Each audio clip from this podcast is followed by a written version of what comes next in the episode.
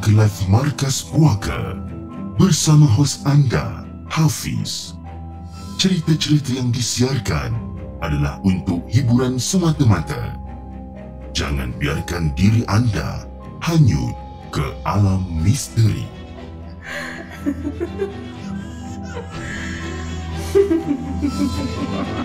Hello guys, Assalamualaikum. Welcome back to The Segment. Nama aku Hafiz, dan kepada siapa yang masih belum subscribe, aku harap korang boleh tekan butang subscribe. Dan kepada siapa yang dah subscribe, thank you so much guys for subscribing. Hari ini Markas Puaka tengah hari 4 hari bulan 6, 2022. Tapi sebelum tu, jom kita lain the intro.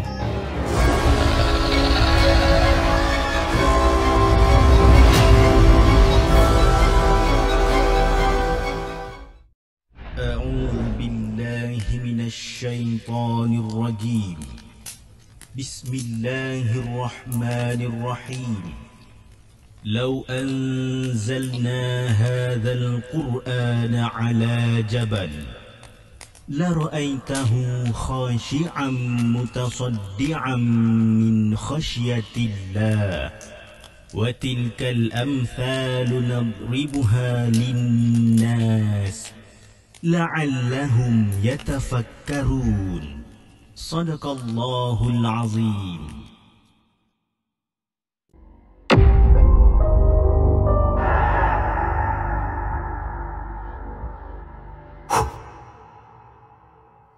Hello guys, selamat petang, selamat tengah hari. First time kita buat live Markas Puaka pada waktu petang dalam pukul 3 hari ni.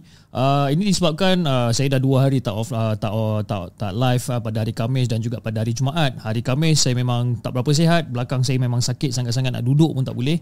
And then semalam dah buat fisioterapi dan sebagainya, dan semalam pun sepatutnya kita live semalam. Cuma mungkin tersalah makan pada hari Khamis. Jadi semalam saya mengalami satu adegan, orang kata keluar masuk toilet banyak kali ya, orang kata kan.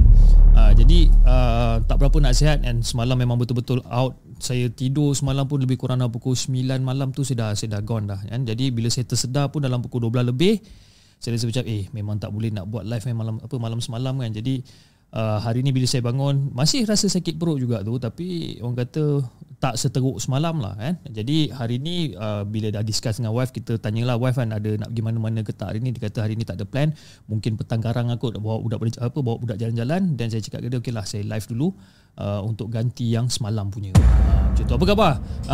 Antara penonton-penonton awal yang kita ada hari ni, kita ada Gailexco, kita ada Sarah Rizaudin, kita ada Man, kita ada Bey, kita ada LZ Fazira, Jentera Bota, kita ada Kak Nur Sabaria, dan kita ada Asliza. Asliza kata hadir chip lama menghilang kan, jadi CCTV. Jangan jadi CCTV lain kali.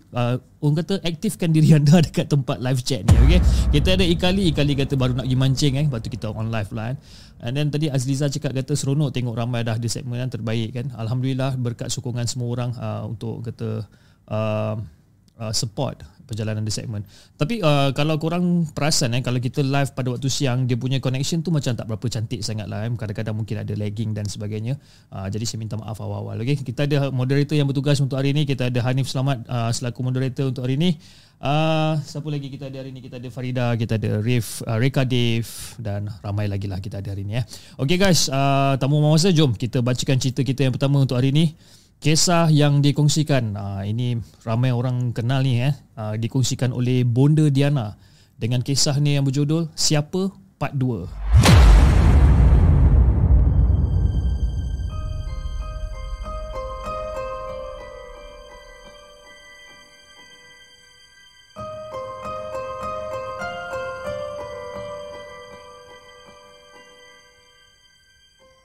Adakah anda telah bersedia untuk mendengar kisah seram yang akan disampaikan oleh hos anda dalam Markas Puaka? Assalamualaikum kepada Hafiz dan juga semua penonton di segmen. Waalaikumsalam warahmatullahi. Kisah yang kedua ni berlaku pada hari yang kedua Bonda berada di KBD.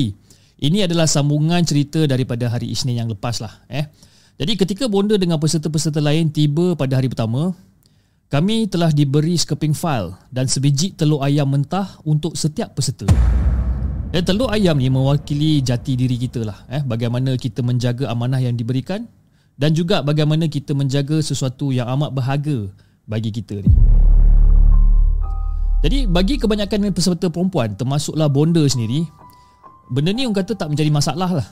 So far alhamdulillah, telur tu selamat bonda jaga sehingga selesai KBD, dan juga selamat bonda jadikan telur temelang orang kata kan, akibat disimpan berbulan-bulan lamanya lah. Akan tetapi bagi peserta lelaki pula, daripada 20 orang yang hadir, cuma 13 orang je yang dapat menjaga telur tu dengan baik sehingga selesai menjalani KBD. Manakala yang 7 orang lagi gagal. Diulangi, gagal menjaganya walaupun untuk 24 jam yang pertama. Jadi bonda nak bercerita tentang 10 orang peserta lelaki yang akibat orang kata gagal menjaga amanah yang diberikan ni lah. Dan kerana sebiji telur ayam mentah, mereka semua terima musibah orang kata. Jadi macam ni cerita dia, Fish. Selepas sarapan pagi pada hari kedua, kami semua dipanggil oleh urusetia untuk berhimpun sekali lagi di kawasan lapang. Jadi dipendekkan cerita, ketika berhimpun, kami semua dimaklumkan tentang insiden urusetia terjumpa kulit telur dalam semak di bahagian belakang tempat mandi. Jadi oleh kerana semua budak-budak lelaki ni diorang tak nak mengaku, jadi kita orang semua dihukum untuk bumping, tekan tubi sebanyak 30 kali. 30 kali Fiz, untuk pumping, tekan tubi 30 kali ni berpeluh juga bonda nak buat sebenarnya. Habis orang kata make up semua dekat muka ni habis luntur lah kan. Kita kena pumping 30 kali, bukannya senang benda ni. Jadi setiap telur ayam ni diperiksa dan 7 orang ni yang tertangkap. Dan mereka diberikan hukuman, dan hukuman mereka akan diberitahu kemudian hari lah. Jadi pada malamnya selepas solat dan makan malam, kami semua diarahkan masuk tidur, tapi tidak bagi yang 7 orang tadi tu. Yang 7 orang tu tak diarahkan untuk masuk tidur. Jadi pada mengikut cerita bonda dapat ketahui pada akhir terakhir lah KBD ni, diceritakan sendiri oleh salah seorang daripada mereka lah, daripada 7 orang ni. Ketujuh-tujuh orang ni dibawa ke satu tempat yang gelap berdekatan dengan kawasan kolam yang sangat-sangat cetek, Fiz. Kolam tu cetek je kan? Nak kata cetek tu macam mana? Cetek tu paras air dia paras buku lali je, itu cetek dia. Dan kiri kanan pula, nak bagikan gambaran kepada Hafiz dan juga semua penonton di segmen. Bahagian kiri kanan kolam ni pula adalah hutan kecil bersertakan dengan semak-semak belukar. Dan mereka semua diarahkan untuk berenang dekat dalam kolam cetek ni sebanyak 10 pusingan dan mesti ikut giliran. Jadi Hafiz bayangkan kolam cetek, paras buku lali, air dia paras buku lali. Bayangkanlah macam mana diorang ni semua berenang dalam air yang paras buku lali ni. Buruk gila, Pis. Memang buruk. Jadi setelah selesai acara berenang kuat kupu-kupu, berenang kuat kupu-kupu ni, mereka perlu menjalani hukuman yang kedua, iaitu masing-masing perlu duduk di atas biji telur ayam mentah selama 1 jam tanpa memecahkan telur tersebut. Jadi orang kata kena duduk dalam keadaan menyangkung lah. Kena duduk betul-betul dekat atas telur tu dalam keadaan menyangkung tanpa pecah telur tu.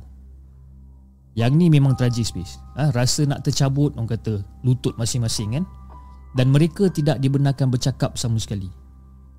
Nak mengeluarkan sebarang bunyi pun tidak dibenarkan. Mereka kena duduk diam je, duduk menyangkung, diam, duduk dekat atas telur tu. Tapi Bis, ada yang lagi tragis yang berlaku pada mereka ni sebenarnya. Ketika mereka sedang menjalani hukuman yang kedua tu, mereka ditinggalkan sorang-sorang. Mereka ditinggalkan sendirian oleh 2 orang urusetia yang menyelia hukuman untuk mereka ni. Dan ke mana urusetia tu pergi, diorang semua pun tak tahu kan? Jadi tuan punya badan menceritakan yang dalam keadaan malam yang gelap tu, yang menyeramkan tu, budak bandar, Pis, masuk hutan dengan bunyi katak dikatakan bunyi hantu kan? Jadi bonda gelarkan dorang ni sebagai gelarkan budak ni sebagai Arul lah nama dia. Arul berserta yang lainnya berada dalam kedudukan sebaris melintang. Okey. Dan di belakang mereka pula adalah kolam, dan berdepan dengan mereka adalah jalan kecil yang dilalui oleh mereka tadi tu lah. Dorang duduk sebaris panjang, belakang dorang ni kolam, depan ni jalan kecil. Apa benda pula jatuh ni? Siang-siang pun kena ganggu kan? Jadi manakala di belakang sebelah kiri pula adalah sebatang pokok yang sederhana besar dia. Tak pasti pula pokok apa. kan? Tapi dekat belakang diorang ni ada satu pokok yang sederhana, ada kolam, dengan depannya adalah jalan yang diorang datang tadi. Dan semasa diorang tengah mencangkung dengan telur ayam berada tegak dekat bawah diorang ni, Arul terdengar salah satu semak tu dia bergoyang. Bunyi dia seperti ada sesuatu di sebalik semak yang sedang bergerak tu. Tapi disebabkan malam tu gelap sangat, tak dapat apa kan. Cuma orang kata tempat tu dibantu oleh cahaya daripada sebatang lilin dekat depan dorang ni. Ada batang lilin lah, sebatang lilin dekat depan dorang ni. Itu je yang ada, cahaya itu je yang ada. Dan si Arul ni dia tak dapat melihat langsung apa benda di sebalik semak tersebut. Memang langsung tak dapat tengok. Dan bunyi tersebut, Fiz, bunyi tersebut tak lama, lebih kurang dalam 2-3 minit lah bunyi tu. Bunyi tu. Dan lepas pada tu bunyi tu dah tak kedengaran lagi dah. Dan budak-budak ni pula, Fiz, kan, kaki diorang dah mula lah rasa kebas. Rasa kebas, badan dah mula rasa seram sejuk. Badan rasa sakit-sakit disebabkan orang kata kuat kupu-kupu yang diorang buat dekat dalam kolam tadi kan. Dan kemudian tiba-tiba Arul dan yang lain terdengar pula bunyi burung hantu, Fiz. Macam mana bunyi burung hantu aku pun tak tahu. Macam tu lah aku. Bunyi burung hantu. Mana pula datang bunyi burung hantu ni kan? Malam lain tak ada pula bunyi ni. Kenapa malam ni ataupun malam tersebut datang bunyi-bunyi pelik ni? Jadi si Arul ni, nak bagikan gambaran, si Arul ni dia tak berani lah nak toleh mana-mana. Nak toleh kiri ke toleh kanan dia tak berani. Dia tunduk je kat bawah. Sambil-sambil tu menyangkung lah, dia tunduk je. Dan kedua-dua belah tangan dia tu dia tutup telinga masa tu. Dia tutup je. Dan tak habis dengan bunyi burung hantu, Fiz. Dekat bahagian belukar bahagian belakang diorang tu bergegar-gegar, Fiz, masa tu. Bahagian belukar belakang ni. Dan si Arul ni orang kata dah mula resah lah. Dia dah mula resah dan mula menyesal. Sebab apa? Sebab dia beria-ria sangat ni nak ikutkan apa, nak ikut program KBD ni. Dia yang beria. And dia rasa menyesal. Dan masa dia tengah duduk mencangkung tu dengan bunyi yang macam-macam kan, secara tak semena-mena Arul dapat rasa ada orang cuit dekat bahagian peha kiri dia. Mula-mula Arul macam dah kena cuit dekat bahagian kiri tu, dia tak beranilah nak angkat kepala kan. Dia diam je. Tapi makin lama cuitan tu makin lama makin kuat. Makin lama makin kuat. Jadi si Arul ni macam tengah duduk macam ni. Lepas tu dia pun macam pandang lah belah kiri kan. Dia pandang belah kiri, dia kata macam, Alhamdulillah, kau nak apa? Dia cakap itu kan. Kawan baik dia duduk cuit dia. Si Arul pandang lah muka kawan dia ni. Jadi si kawan dia ni pula, masa Arul cakap kau nak apa, jadi kawan dia macam, dia macam bagi isyarat mulut lah. Itu kan. Seolah-olah seperti macam kata mengatakan ini semua kerja urus setia tadi. Dan, kerja diorang ni. Macam tu kan. Jadi maksudnya di sini ialah urus setia tadi yang cuba konon-konon nak menakut-nakutkan diorang ni. Nak menakutkan 7 budak yang kena denda ni lah. Jadi si Arul bila dengar bila nampak kawan dia bagi isyarat macam tu, Arul pun macam macam tu kan. Tak tahu, lebih kurang lah. Tak tahu. Jadi diorang ni berpakat untuk pura-pura tak dengar apa benda pun. Jadi bunyi belukar bergegar lagi dengan bunyi burung hantu masih ada lagi. Diorang buat tak tahu je, buat dek je kan, seolah-olah macam diorang tak dengar apa-apa. Jadi memandangkan si Arul dengan yang lain ni menyangkakan ini semua perbuatan si urus setia ni, diorang cubalah untuk buktikan yang diorang ni langsung tak takut. Diorang cuba untuk buktikan. Dan mungkin disebabkan urus setia tadi tu macam penat, bunyi-bunyi tadi tu pun terus hilang. Keadaan kembali sunyi, Fiz. Sunyi. Hanya dengar bunyi cengkerik, bunyi katak je masa tu. Itu je yang diorang dengar. Dan Arul ni pula, orang kata dah makin lama dah rasa macam makin pening disebabkan menyangkung lama sangat, Fiz. Kan? Dan Arul toleh tengok kawan-kawan dia ni. Ada yang tunduk, ada yang menungkat dagu, ada yang kepala dekat atas lutut, macam-macam lah. Ada yang tengah korek hidung pun ada kan? Tengok kan? Apalah member-member aku ni kan? Macam tu. Macam-macam PA lah dia, Fiz. Jadi sedang si Arul ni duduk dalam keadaan menyangkung tuan, dia duduk macam tu. Secara tiba-tiba kedebam. Dan semua Arul dengan kawan-kawan dia ni semua serentak angkat kepala diorang ni, macam nak tengok apa benda bunyi berat jatuh kat tanah ni kan. Macam kedebuk. Tengok benda ni. Nak tengok kan. Jadi diorang ni masing-masing lah, masing-masing panjangkan leher diorang ni mencari-cari benda yang jatuh tadi tu. Tapi malangnya Fiz, diorang tak nampak apa-apa pun. Dan cahaya lilin langsung tak membantu pun. Dan masing-masing macam terpinga-pinga duk garuk kepala ajan. Eh Rul, benda Rul. Eh mana aku tahu tu. Kau dengar bunyi apa? Aku dengar macam ada bunyi benda besar jatuh. Cari tak ada apa-apa pun kat depan. Diorang nak bergerak tak boleh sebab diorang dalam keadaan menyangkung kan. Dah diamanahkan, you know, kena denda dalam keadaan menyangkung. Diorang nak bergerak pun tak boleh. Sebab apa? Sebab urus setia tu dia cakap, kalau diorang bergerak aja, maka diorang akan ditambahkan denda lagi setengah jam. Jadi si Arul ni macam tak nak ambil risiko lah. Dia tak nak gerak. Dan semua pun diam. Dan masing-masing cuba untuk pasangkan telinga masa tu. Manalah tahu kan, ada bunyi lagi. Nak jadikan cerita Fiz, bukan bunyi je yang datang Fiz kan? Malah ada sesuatu yang sedang bergolek-golek dekat depan diorang ni. Daripada sebelah arah kanan si Arul ni, benda tu bergolek. Tak tahu daripada mana datang benda ni. Arul pun tak tahu daripada mana datang, budak-budak lain pun tak tahu.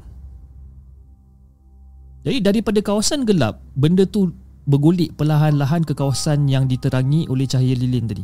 Kan daripada kawasan gelap, benda tu golek geruk. Sampailah dekat bahagian depan diorang yang ada lilin tadi kan. Golek sampai depan diorang. Dan semua orang nampak Pis. Semua orang nampak benda yang sedang bergolek. Dan menurut pada kata Arul, bentuk dia adalah seperti buah kelapa yang sudah dikupas kulitnya, tapi saiz dia besar sedikit daripada kelapa biasa. Dan sebaik saja benda tu tiba atau benda tu sampai dekat tepi lilin, betul-betul dekat depan diorang ni lah kan? Diorang beratur 7 orang, depan diorang tu ada lilin eh? Sebaik saja benda tu berada betul-betul dekat depan diorang ni, benda tu berhenti bergolek bis. Dan benda yang ajaibnya, benda tu berhenti dan dalam kedudukan yang menegap. Dan bila Arul tengok benda ni kan, macam weh apa benda ni siut. Dia tengok betul-betul ni, dia tengok teliti betul-betul. Kali ni Arul nampak dengan lebih jelas, dengan terang. Yang nampak benda tu, yang benda yang macam buah kelapa ni, dia tengok benda tu betul-betul. Dia nampak macam seolah-olah macam ada muka kat situ. Dan Arul cakap dia nampak ada 2 biji mata yang bulat dengan biji, yang sebiji mata tu hampir terkeluar daripada soket kepala tu. Ya Arul duk gosok mata tengok macam astagfirullahalazim, apa benda ni, ya Allah, astagfirullahalazim. Dia tengok kan, dia tengok macam tu kan. Mula-mula dia tak nak percaya Pis kan? Dia tengok je. Lagi lama dia tengok benda tu seolah-olah macam senyum dekat Arul masa tu. Nak dijadikan cerita Fi, memang lemah longlai lah badan diorang ni eh? Nak pengsan pun ada. Lagi-lagi pula diorang nampak kelapa tu duk bergerak kiri ke kanan sambil tersenyum-senyum masa tu. Bila Arul nampak benda tu duk kiri kanan, Arul macam Astaghfirullahalazim, apa benda ni, Astaghfirullahalazim. Dan serentak dengan tu Arul mendengar kawan-kawan dia orang ni kan, kawan-kawan Arul ni duk masing-masing duk baca surah. Ada yang baca Fatihah, baca ayat kursi, baca 3 kul, semua benda baca kan. Ada yang baca surah Al-Falaq pun ada kan. Ada yang baca doa makan. Segala macam doa lah si Arul ni dengar. Dan Arul ni ada macam Bismillahirrahmanirrahim, alhamdulillah rabbil alamin, arrahmanirrahim, maliki yaumiddin. Dia duduk baca Fatihah. Banyak kali ni dia baca. Itu je yang Arul mampu baca, sebab itu je yang diingat. Jadi sedang masing-masing duk terkumat kamit membaca kan. Diorang terdengar bunyi anjing menyalak. Sayu je bunyi anjing menyalak.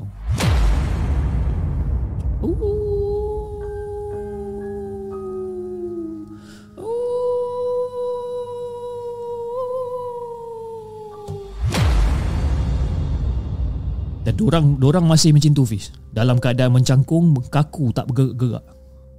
Arul pun sama. Kepala lutut masing-masing dah start longgar dah habis masa tu.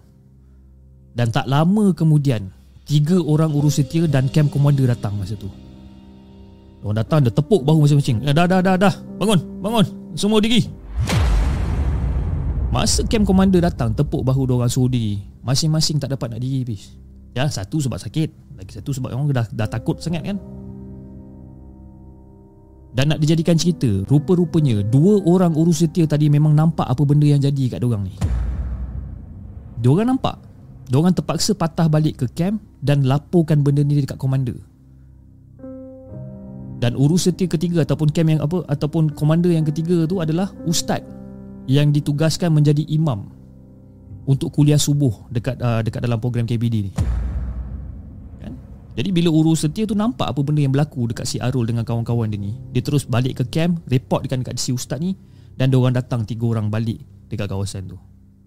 Dan mereka semua, Arul termasuk 6 orang kawan dia lagi, mereka semua diubati dan diberi minum air yang telah didoakan oleh ustaz untuk kembalikan balik semangat diorang ni.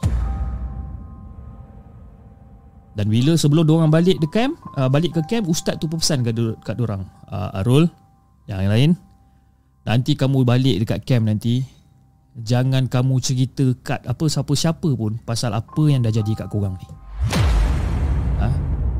Jangan. Kenapa jangan ustaz? Tak ada.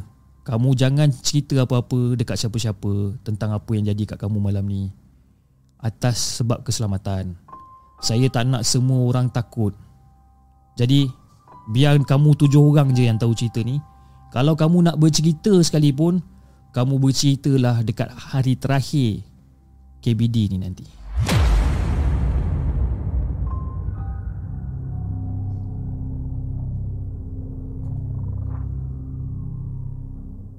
Jangan ke mana-mana. Kami akan kembali selepas ini dengan lebih banyak kisah seram. Itu dia guys, cerita yang orang kata cerita pembukaan hari ni daripada bonda Diana. Cerita siapa part 2 yang mana diorang pergi camp KBD kan. Kepada siapa yang masih belum dengar part 1, cerita part 1 tu tak silap saya pada hari Isnin kot. Hari Isnin live kita pada hari Isnin. Itu cerita part 1 dia, dan hari ni cerita part 2 dia kan. Cerita dia macam agak seram juga, di mana 7 orang didenda oleh diorang punya urus setia kena duduk menyangkung dekat atas sebuah dekat sebiji telur kan. Itu masalah betul lah. Bila duduk menyangkung, macam-macam benda pula diorang dengar. Tapi benda yang diorang nampak tu adalah benda seolah-olah macam buah kelapa lah kan, duduk bergulik depan diorang. Lepas tu benda tu berhenti dan benda tu actually ada muka, ada mata dan sebagainya. Jadi probably benda tu adalah kepala lah kot, bukan kelapa kan. Tadi kita cerita siang-siang pun tiba-tiba barang saya pula jatuh kat sini kan. Aduh kejap saya susun balik benda ni. Macam mana dia boleh jatuh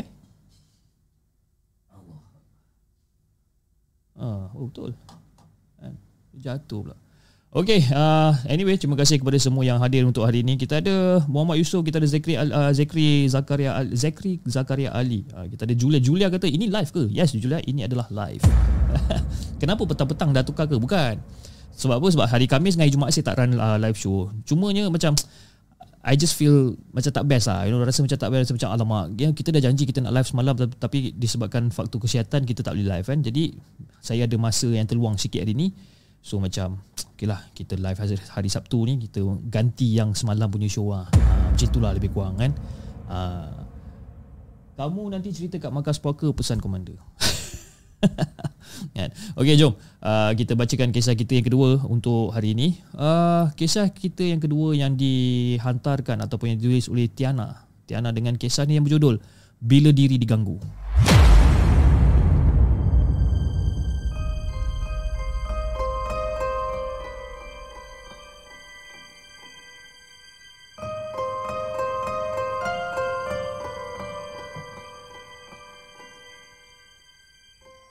Adakah anda telah bersedia untuk mendengar kisah seram yang akan disampaikan oleh hos anda dalam Markas Puaka? Assalamualaikum Hafiz dan juga semua penonton Markas Puaka. Waalaikumsalam warahmatullahi. Saya harap Hafiz dalam keadaan sihat walafiat. Alhamdulillah sekarang masih sihat walaupun sakit sikit kan. Baiklah. Kali ini saya nak ceritakan tentang saya diganggu oleh makhluk beberapa hari yang lepas. Waktu tu saya dan ahli keluarga baru je pulang daripada Pahang atas urusan keluarga. Dan pada awalnya kami tak merasakan apa-apa yang ganjil. Sampailah di satu tempat yang orang kata terletak di Mersing. Jadi perkara pertama yang saya diganggu adalah bau wangi. Bau wangi yang berselang-selikan dengan bau busuk yang teramat sangat, Fiz. Kan? Nak bagikan gambaran, Fiz, bau busuk ni. Bau busuk ni macam bau bangkai. Dia bukan bangkai satu bangkai je. Dia macam bangkai yang banyak. Itu bau busuk ni. Teruk sangat bau ni. Bau dia, Fiz, memang betul-betul. Memang boleh meloyakan. Boleh buat kita muntah pun dia. Memang betul-betul tak tahan, Fiz, bau dia. Tapi masa tu saya masih boleh tahan lagi lah. Masih boleh tahan lagi disebabkan akak ipar saya pun tengah mengandung masa tu. Dia dah mula nampak cemas dan nampak rimas masa tu. Jadi masa kita tengah bawa kan, tengah bawa kereta lalu dekat kawasan Mersing ni kan, macam wih, bau apa ni? Teruk bau ni. Jadi tengok kakak ipar dia tengok akak ipar macam dah mula tak berapa nak comfortable kan, tak berapa nak selesa. Lagi-lagi pula bila lori dekat bahagian belakang kereta kita orang ni dah mula high beam. Tengah bawa kereta tu lori high beam kan, daripada arah belakang masa tu. Jadi pada masa tu, Fiz, tanpa fikir panjang saya suruh akak ipar berehat dan supaya dia jangan cemas. Macam, Kak relax, Kak relax. Tarik nafas panjang-panjang kan. Walaupun busuk tak apa, Kak. Kak cuba tenang, Kak. Kan? Cuba tenang. Dan masa tu pula ayah saya yang tengah memandu masa tu. Saya tendang lah seat ayah daripada belakang. Saya tendang seat ayah. Nampak macam anak dahaka, Pis, kan. Kita tendang seat ayah macam tu kan. Tapi bukan apa, sebabkan terpaksa, Pis. Masa tu tengah cakap dengan akak ipar masa tu, "Kak, sabar, Kak, Kak." Lepas tu kita tendang seat ayah masa tu. "Yah, bawa laju sikit lah." Kan? Lepas tu ayah pasanglah CD surah apa-apa kalau ada. Lepas tu ayah tengah buat gitu macam, "Apa benda kau ni, tendang-tendang ni?" "Ayah, bawa laju sikit lah.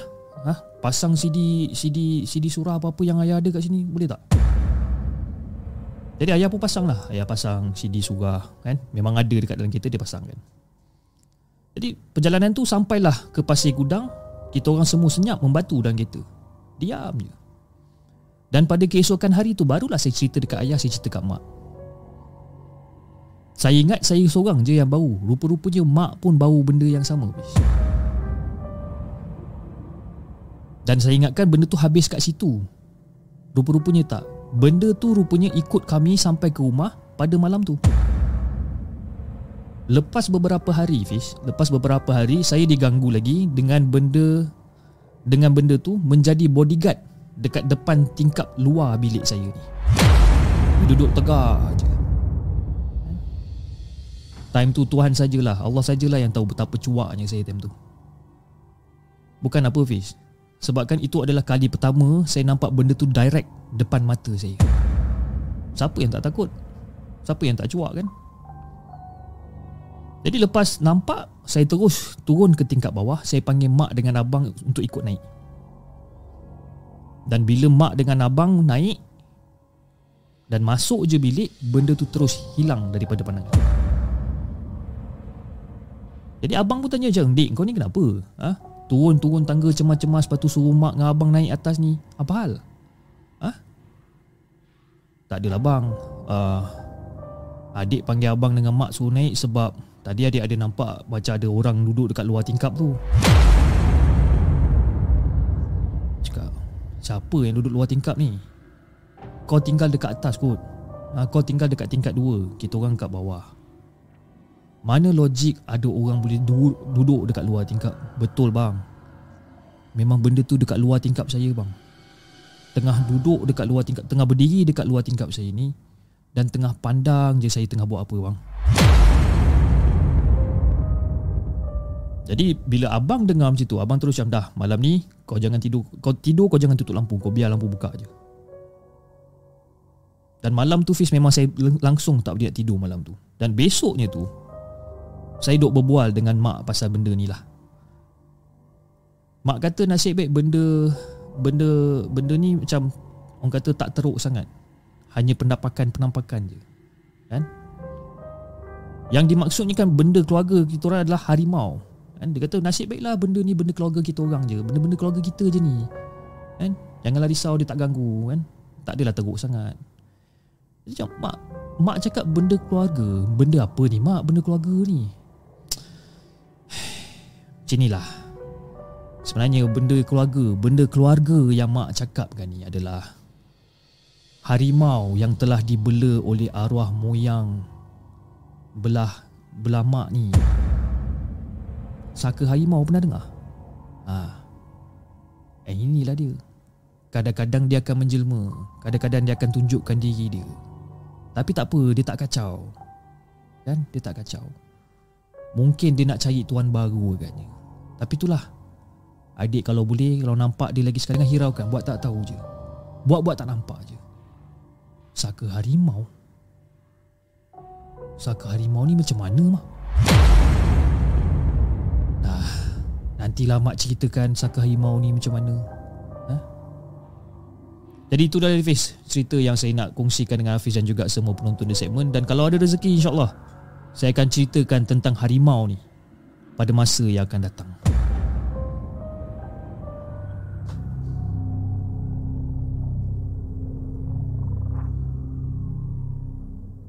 Jangan ke mana-mana. Kami akan kembali selepas ini dengan lebih banyak kisah seram.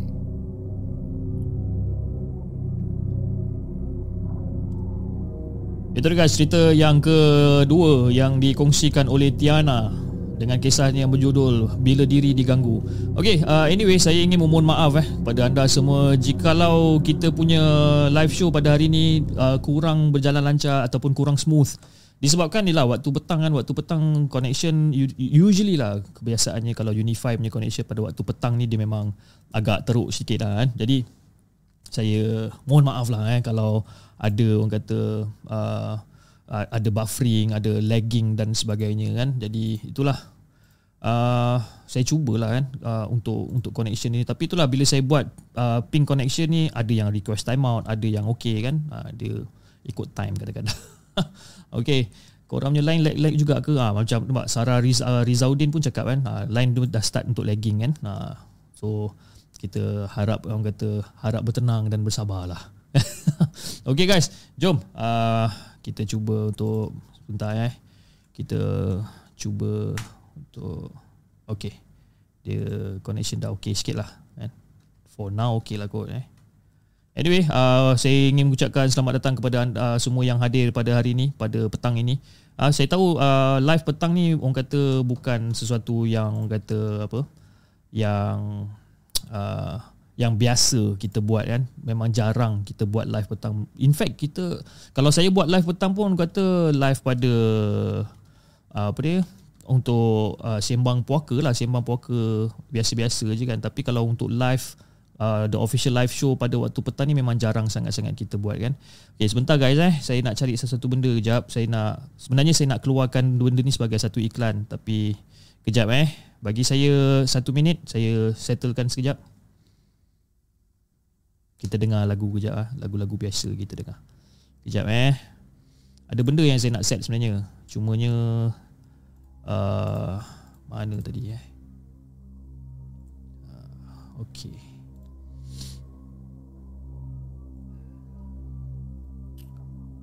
Sebentar sekejap. Don't worry.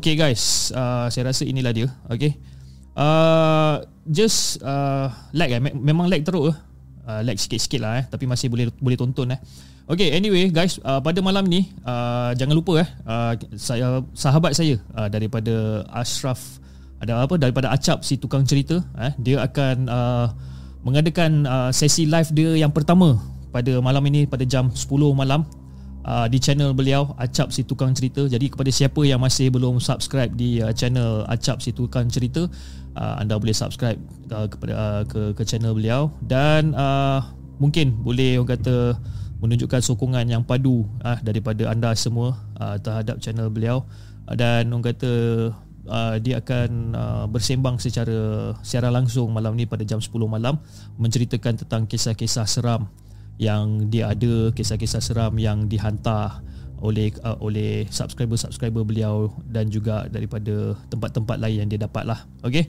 jadi jangan lupa guys, malam ni jam 10 malam Acap Si Tukang Cerita bercerita secara live di platform YouTube pada pukul 10 hari ni lah. 4 hari bulan ya. Okay, jadi jangan lupa guys make sure korang datang dan tunjukkan support korang kepada channel Acap Si Tukang Cerita. Okay guys, jom kita bacakan kisah kita yang seterusnya pada hari ini. Sebentar pada hari ini kisah kita, mana kisah dia tadi?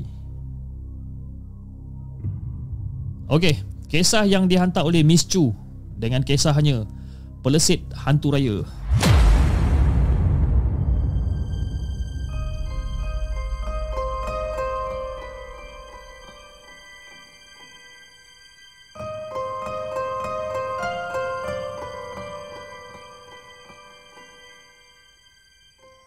Adakah anda telah bersedia untuk mendengar kisah seram yang akan disampaikan oleh hos anda dalam Markas Puaka? Guys, korang boleh nampak tak tadi dia punya iklan Acap Si Tukang Cerita ni, nampak tak ke? Tak nampak. Saya pun tak pasti dah nampak ke tak. Jap Line pun boleh tahan Ini hari. Sekejap Mana dia? Tak ada data pula. Okay, sebentar Biasalah line kan, line selalu kalau petang-petang ni memang teruk sikit lah line dia.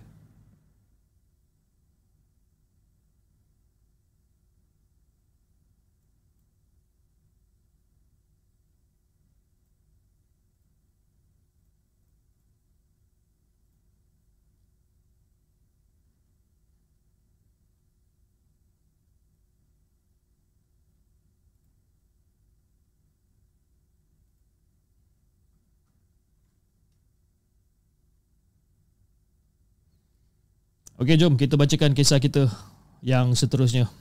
Assalamualaikum dan salam sejahtera kepada Hafiz dan juga semua penonton di segmen. Waalaikumsalam warahmatullahi. Kisah ini terjadi kepada diri aku semasa aku ingin mengambil SPM. Dan pada tempoh aku sedang berusaha sehingga lewat malam ni. Dan kala inilah mereka-mereka ni datang untuk menemani aku sebenarnya. Jadi pada mulanya aku akan bercerita tentang suasana tempat tinggal aku dan juga keluarga. Aku adalah anak pertama daripada 4 orang adik-beradik. Dan aku seorang je lah yang anak perempuan, orang kata kan. Jadi yang lain ni semua lelaki. Jadi rumah kita orang ni rumah sewa yang mempunyai banyak sangat pintu, Fiz. Banyak sangat pintu. Banyak pintu maksudnya banyak penyewa atas dan bahagian bawah tingkat rumah ni. Dan kami terpaksa pindah ke sini sebab masa tu dah terdesak sangat-sangat nak cari rumah, Fiz. Rumah lama kita orang ni telah mengalami banyak kerosakan yang perlu dibetulkan dan mengambil masa yang sangat lama. Jadi untuk sementara ni kami duduk dekat sini dululah. Kan, kami duduk dekat sini dulu. Dan tempoh kami di sini hanya lebih kurang dalam 1 tahun 5 bulan. Dan pada malam yang pertama aku tengah buat revision tau. Aku tengah buat revision between antara pukul 11 malam hingga pukul 3 pagi. Dan aku tengah sibuk buat revision time ni, aku didatangi oleh sesuatu dari tingkap bilik. Masa aku tengah study kan, aku tengah tulis kat buku, tengah baca, tengah study masa tu. Benda bunyi yang aku dengar tu seolah-olah macam ada orang menghembuskan nafas yang kuat dan macam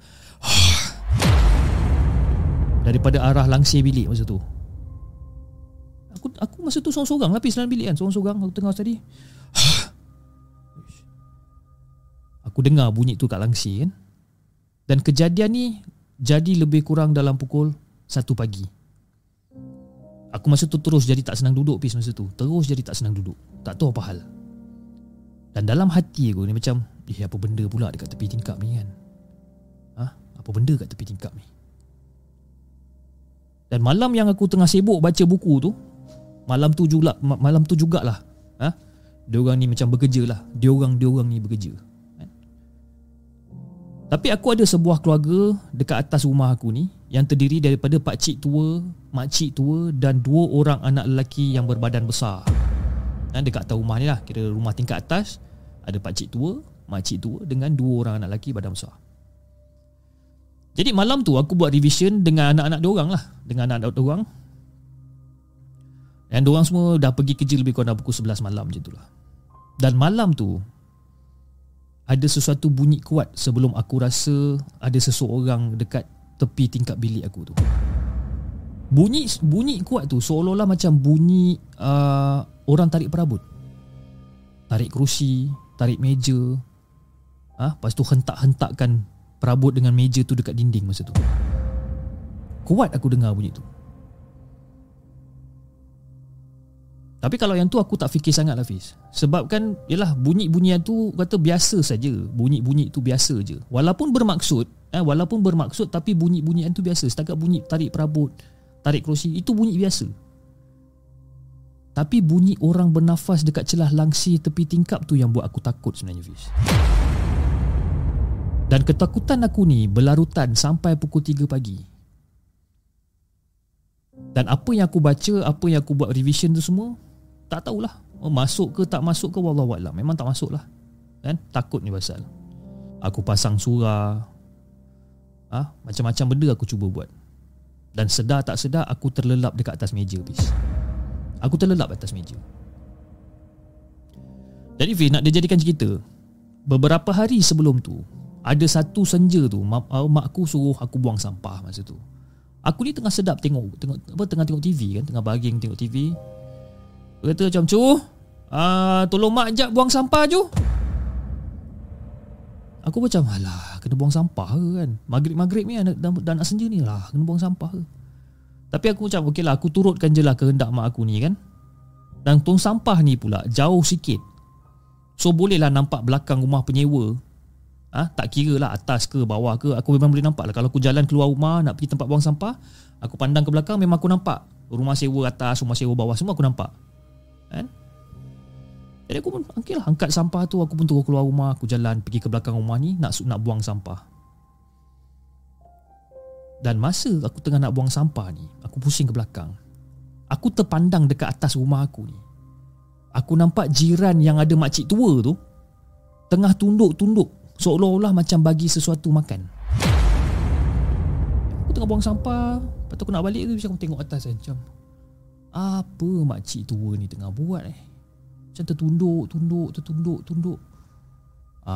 Mungkin bagi kucing makan kot. Mungkin lah kan, mungkin bagi kucing makan kot. Aku tengok je. Jadi aku pun jalan balik, aku jalan. Dan masa aku nak masuk rumah tu aku ada nampak satu van nak parking masa tu. Dan sesudah parking, aku tengok pasangan si tua tu turun dari van menuju ke atas dengan barang-barang.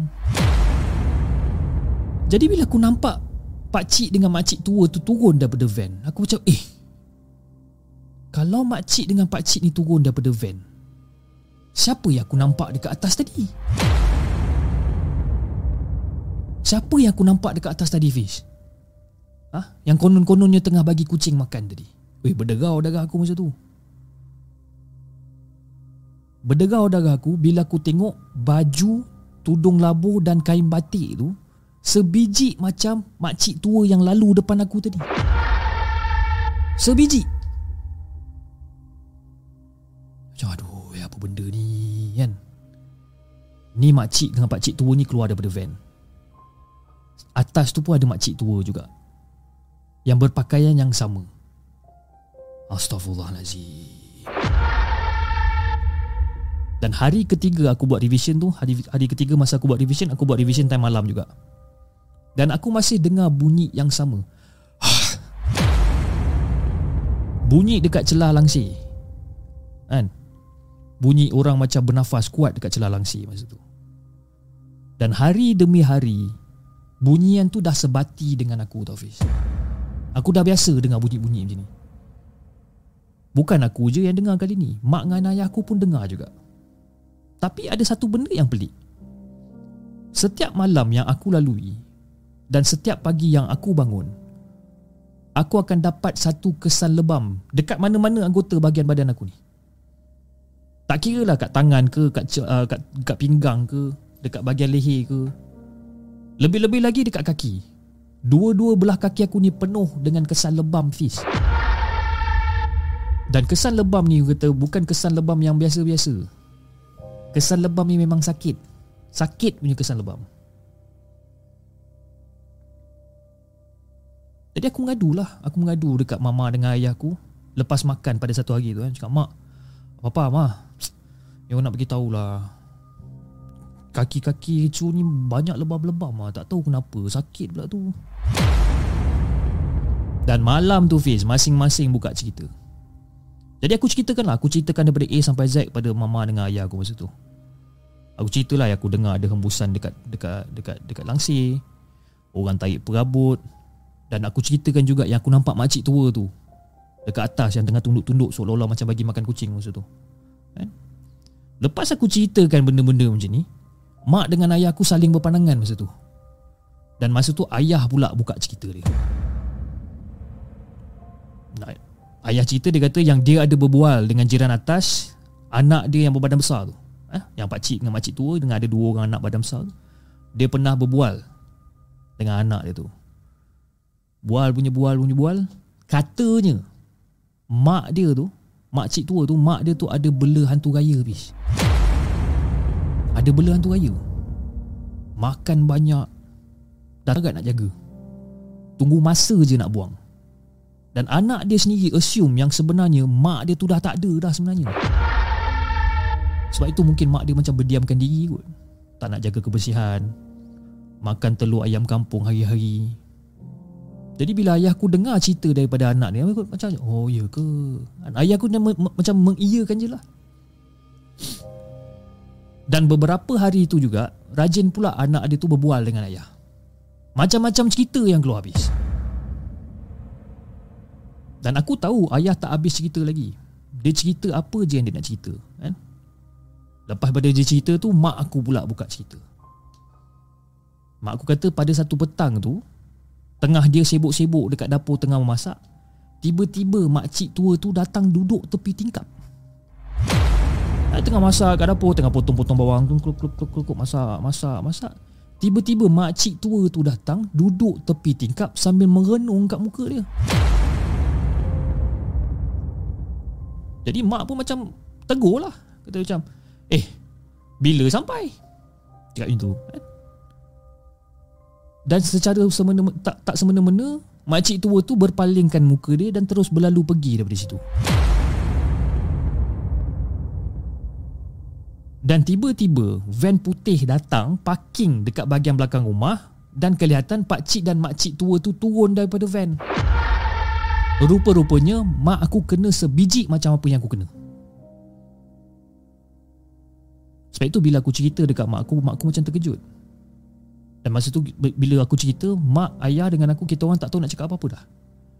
Dan kita orang hanya senyap je.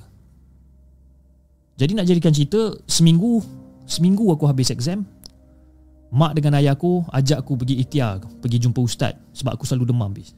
Selalu sangat demam. Mimpi yang bukan-bukan. Mimpi ular nak makan aku lah, mimpi baby lah, mimpi ada orang nak angkut aku, nak sangkut aku dekat pokok lah. Badan aku panas, lebam aku makin banyak, kan? Macam-macam benda lah. Jadi mak aku cakap macam, jomlah kita jumpa ustaz, kan, berikhtiar, kan. Jadi aku pergi je lah. Dan masa aku nak pergi ke rumah ustaz tu, sepanjang perjalanan tu lah aku stres dan aku marah-marah, Hafiz. Aku stres sangat-sangat. Dan mak dengan ayah aku ni heret je aku pergi. Dan kisah tu terbongkar selepas aku jumpa ustaz. Ustaz tu rawat aku dalam sehari je. Dan ustaz tu dia cubit setiap bahagian lebam yang aku ada tu untuk hilangkan bisa digigit pelesit.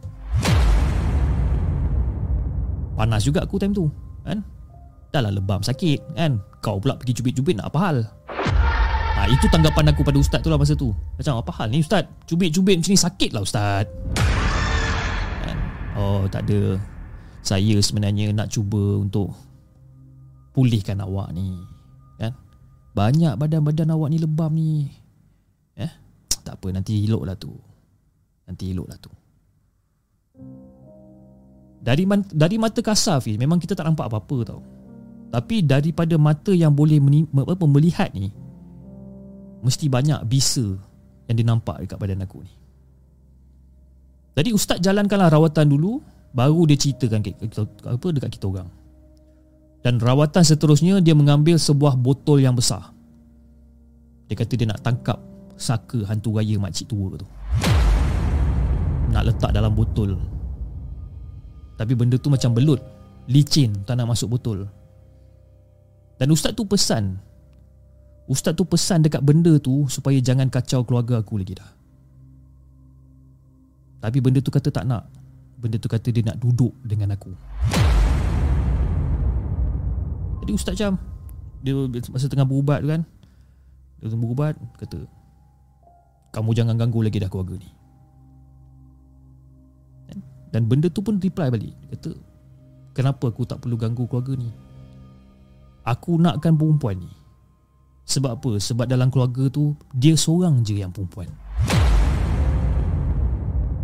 Yang tinggal pun waris lelaki je. Jadi seolah-olah aku ni macam calon bebas lah, calon bebas yang layak lah, kata dia. Aku anak sulung perempuan daripada anak perempuan yang pertama. Itu sebab dia, kata si saka tu lah.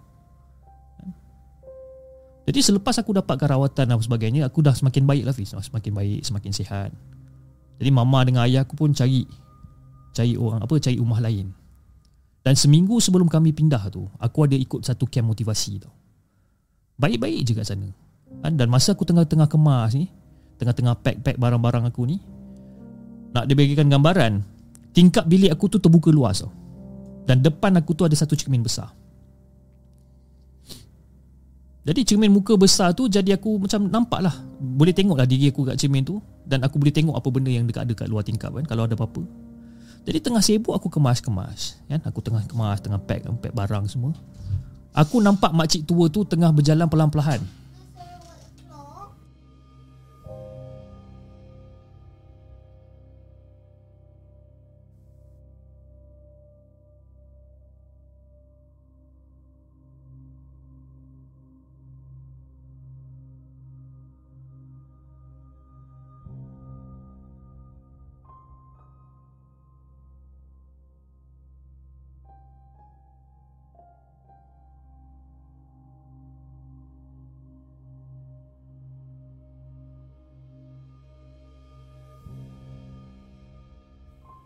Jadi aku tengah sibuk-sibuk kemas macam tu, aku nampak makcik tua tu tengah jalan perlahan-lahan naik atas pergi ke rumah dia.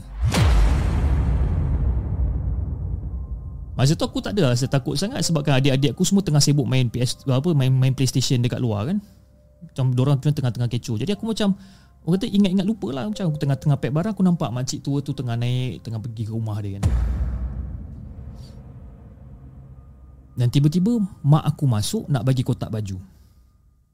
Jadi aku pun terus tanya kat mak aku macam, mah, ni Cu nak tanya lah, semenjak Cu pergi jumpa ustaz tu kan, Cu rasa okey sikit lah.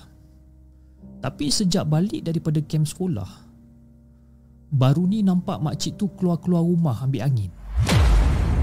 Macam sihat je Cu tengok dia.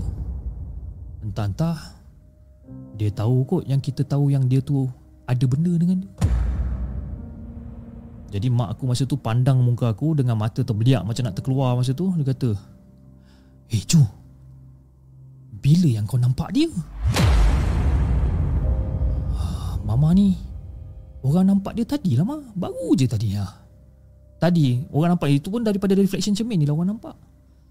Takkanlah kita nak pergi jenguk dia pula, sekarang dia herdikkan kita kan, macam mana pula? Cu, Mama bukan nak takutkan kau tau. Tapi masa kau pergi camp sekolah tu, makcik tua tu dah meninggal. Mama dengan ayah yang pergi uruskan dia. Mama dengan ayah yang pergi tengokkan dia. Siapa yang kau nampak tadi, Cu? Astaghfirullahaladzim, Mama, betul ke, Ma? Habis yang orang nampak tadi tu siapa? Janganlah tanya Mama. Mama pula yang kau tanya. Mama just nak bagi tahu. Mama nak bagi tahu yang makcik tua yang tinggal kat tingkat atas tu dah meninggal masa kau pergi camp. Jadi Mama tak tahulah siapa yang kau nampak. Masa tu Fiz, aku betul-betul terkedu Fiz masa tu. Terkedu sangat-sangat. Tak tahu nak cakap apa. Rasa takut, seram semua dia. Dan malam tu Fiz, aku demam. Aku demam dan aku cakap kat mak aku yang aku nak tidur dengan dia. Kan? Dan kalau Hafiz nak tahu, kalau Hafiz dan juga semua penonton Markas Puaka nak tahu, masa dekat rumah sewa tu, setiap tengah hari dan maghrib, kami akan terdengar desiran pasir bertaburan dekat atas atap dapur rumah kita orang. Setiap kali, setiap hari dan setiap kali waktu maghrib, tengah hari dan maghrib, akan dengar seolah-olah macam ada orang lempar pasir dekat atas bumbung rumah. Tapi kata mama itu cara hantu raya makcik jiran atas ni tunjuk protes dan nak bagi tahu tentang kehadiran diri dia dekat kawasan situ.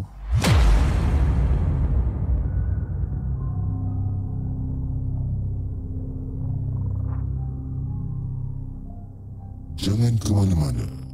Kami akan kembali selepas ini dengan lebih banyak kisah seram.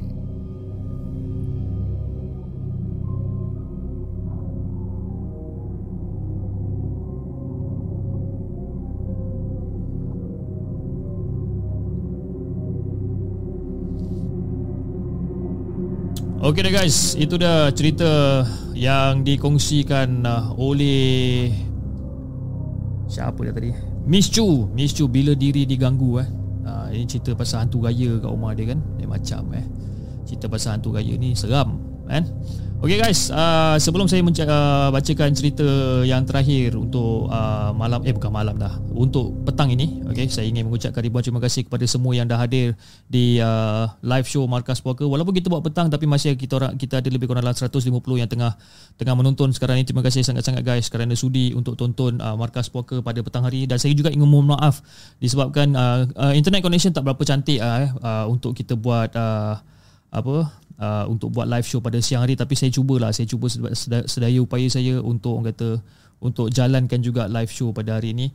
Dan juga kepada semua yang dah hadir, terima kasih kepada member-members baru melalui Jenglot dan juga Hantu Jepun. Kita ada Ain Saidatul, kita ada siapa lagi? Kita ada Norida Ayub yang telah menjadi member selama 6 bulan. Terima kasih juga kepada Ain Saidatul dan juga Emma Matsuka di atas sumbangan super sticker yang telah anda berikan pada The Segment. Oh, Emma pun ada Emma selaku moderator untuk hari ini bersama dengan Hanif. DK Amar dia cakap Markas Puaka dah jadi markas menjamu selera. Seram ni lagi. Markas menjamu selera. Aduh, macam mana tu markas menjamu selera kan. Allahuakbar. Okey, patutkah kita bacakan lagi satu cerita ataupun kita call it a day for today? Okay, kejap kita tengok dia punya internet connection macam mana. Connection dia macam very unstable man. Very very unstable. Okey, sebentar Saya pun tak tahu kenapa dia sangat-sangat kurang stable. Dapat juga dengan Markas Puaka live. Kalau malam jangan haraplah. Nak dia kata alah, kalau kata kena buat waktu malam pun jalan je lah. Tak ada masalah apa pun kan. Tak ada masalah apa untuk buat malam. Okey lah guys, jom kita bacakan kisah kita yang terakhir untuk hari ini. Sebentar Kisah dia tak ada bagi tajuk lah kisah ni. Okey, jom kita dengarkan kisah kita yang seterusnya. Let's go.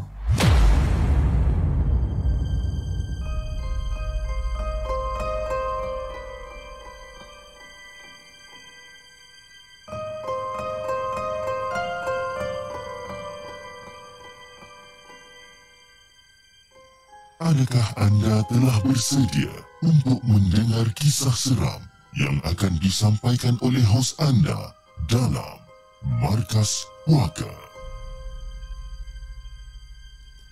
Assalamualaikum kepada Hafiz dan juga semua penonton Markas Puaka. Waalaikumsalam warahmatullahi. Aku just nak cerita kan. Semalam aku tidur dekat rumah member sebenarnya tau. Nak dekat senja baru aku balik rumah. Dan bila aku tiba kat rumah, kereta parents aku tak ada kan. Jadi mungkin aku macam mungkin parents aku tinggal lagi kot lah. Kata aku dalam hati lah, mungkin parents aku tak balik kerja.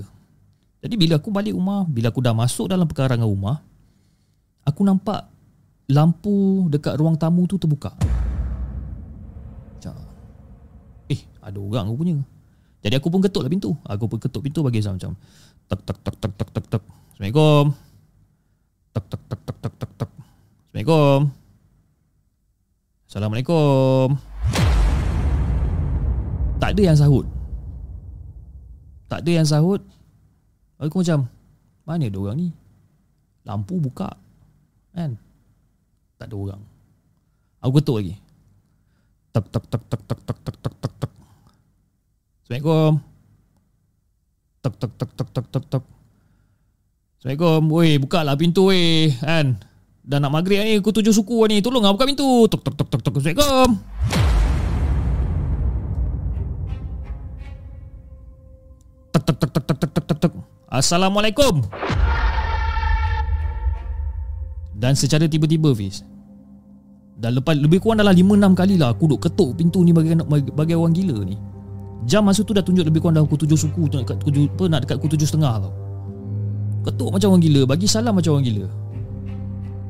Dan secara tiba-tiba pintu yang terkunci tadi tu tiba-tiba terbuka.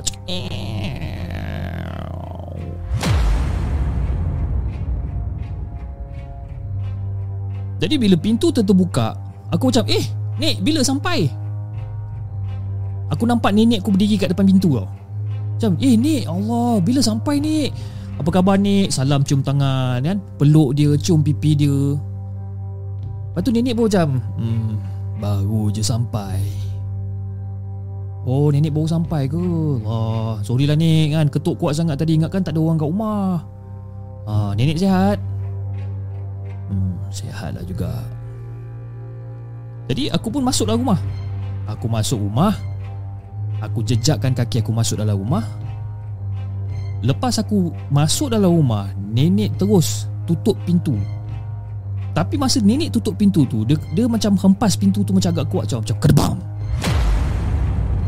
Aku macam, eh, Nek, apa ni, Nek? Pintu tutup kuat-kuat ni, Nek. Kuat oh, dia tutup pintu tu macam kuat. Orang tua biasalah kan. Macam, Nek, kuat sangat, Nek, tutup pintu tu. Lepas tu nenek macam, Yalah. Jadi aku macam, okey lah. Tengok nenek pun macam, ya, nenek kan biasalah kan. Jadi aku pun duduk lah kat sofa. Aku terus lepak kat sofa. Lepas tu aku macam, Nek, mainlah sini, Nek. Duduk kat sofa, borak-borak kan. Nak borak apa kamu ni? Alah, nenek ni, kita dah lama tak jumpa nenek kan. Mestilah kita nak borak-borak dengan nenek. Rindu dekat nenek. Lama tak jumpa nenek kan? Daripada PKP hari tu tak jumpa, ni sekarang baru dapat jumpa. Nenek macam mana? Nenek sihat ke? Boleh lah, nenek sihat. Jadi belum sempat aku nak berborak dengan nenek ni, tiba-tiba telefon aku berbunyi. Aku pun jawab juga. Hello, Assalamualaikum. Mil, Mama ni. Ni Mama dengan Ayah ni, kita orang terpaksa balik kampung. Nenek kamu meninggal pukul 7 suku malam tadi. Jadi bila Mama cakap macam ni, macam nenek aku dah meninggal pukul 7 suku ni, aku macam terdiam, Hafiz. Aku terdiam dengan mata aku terbeliak. Aku cuba cari nenek aku ni. Astaghfirullahalazim. Mak cakap betul-betul ni, Mak. Eh, Mel, betul lah, Mel. Takkan Mama nak main-main kat benda-benda orang mati ni. Mama dengan Ayah ni on the way, dia nak balik kampung. Nenek kamu meninggal tadi dah. Baru kejap tadi dah meninggal kan. Kamu kat mana ni? Mel kat rumah. Mel kat rumah. Kalau kamu kat rumah tu, jangan keluar mana-mana. Kunci pintu. InsyaAllah malam karang ke, besok pagi ke, nanti Mama dengan Ayah balik. Ni Mama ni on the way nak pergi balik kampung ni. Jumpa nenek kamu ni. Assalamualaikum. Masa tu, Fiz, aku dengan pegang handphone, mata aku terbeliak, Fiz. Duk pandang kiri kanan macam, mana, Astaghfirullahalazim. Aku telan helio gila-gila masa tu, Fiz, kan? Mata aku terbeliak cuba cari nenek ni. Rupa-rupanya nenek tu tak duduk pun dekat sofa time tu. Dan secara tiba-tiba aku dengar ada satu suara cakap dengan aku, "Ha, siapa telefon tadi? Ayah kamu ke?" Dan suara tu, Fiz, datang daripada belakang sofa, Fiz. Aku macam shit, aduh, tak adalah ni, ada kawan je telefon. Kawan telefon. Betul ke kawan telefon? Bukan ayah kamu yang telefon. Dan bila aku pandang belakang, bis, aku nampak muka nenek tadi tu, muka yang sebiji macam muka nenek aku ni. Muka dia pucat lesi, bis. Muka dia pucat lesi, mata dia kelabu, berdiri tegak belakang aku, bis. Betul ke siapa yang telefon tu bukan ayah kamu? Ha?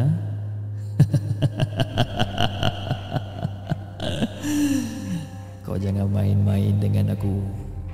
Aku tahu siapa telefon kau.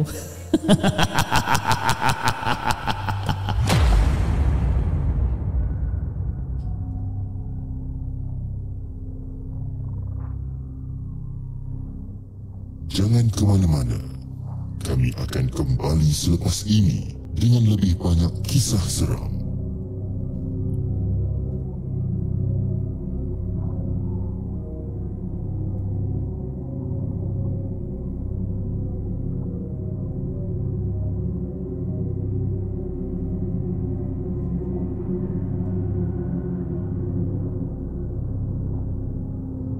Okay guys, itu dia cerita yang terakhir untuk kita pada hari ini, pada petang ini, Markas Puaka, sehingga jam pukul 4 petang.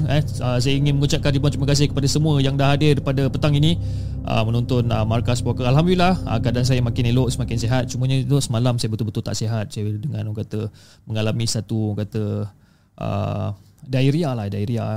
Pergi masuk keluar toilet berkali-kali kan. Sakit perut saya ni. Saya tak tahu, mungkin saya salah makan ke, food poisoning, wallahualam.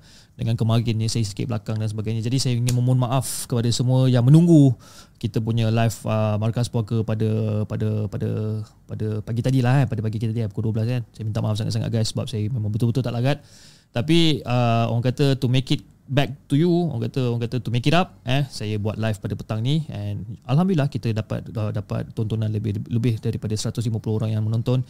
Terima kasih sangat-sangat guys. Dan saya juga ingin mengucapkan ribuan terima kasih kepada semua yang hadir pada hari ini, dan juga kepada semua yang orang kata tengah bercuti hari ini, macam Kak Aina dia bercuti di Cameron Highland, you know, ada orang-orang lain masih bercuti balik kampung dan sebagainya. Have fun on over the weekend, sebab kita punya weekend agak panjang pada minggu ni.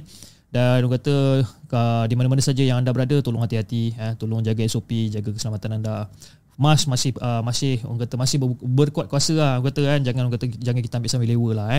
Okay guys, jangan lupa malam ini pada pukul 10 malam kita sama-sama berkumpul di channel Acap Si Tukang Cerita untuk dia bercerita secara live pada malam ini pada jam 10 malam 4 hari bulan, hari Sabtu.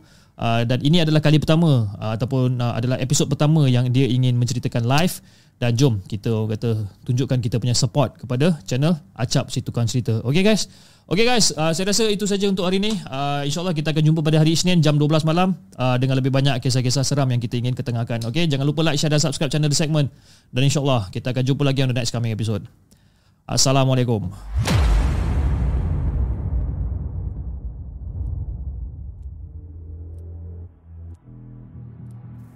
Terima kasih kepada anda kerana sudi bersama kami dalam segmen Markas Puaka, sebuah podcast kisah-kisah seram yang dikongsi dalam channel The Segment.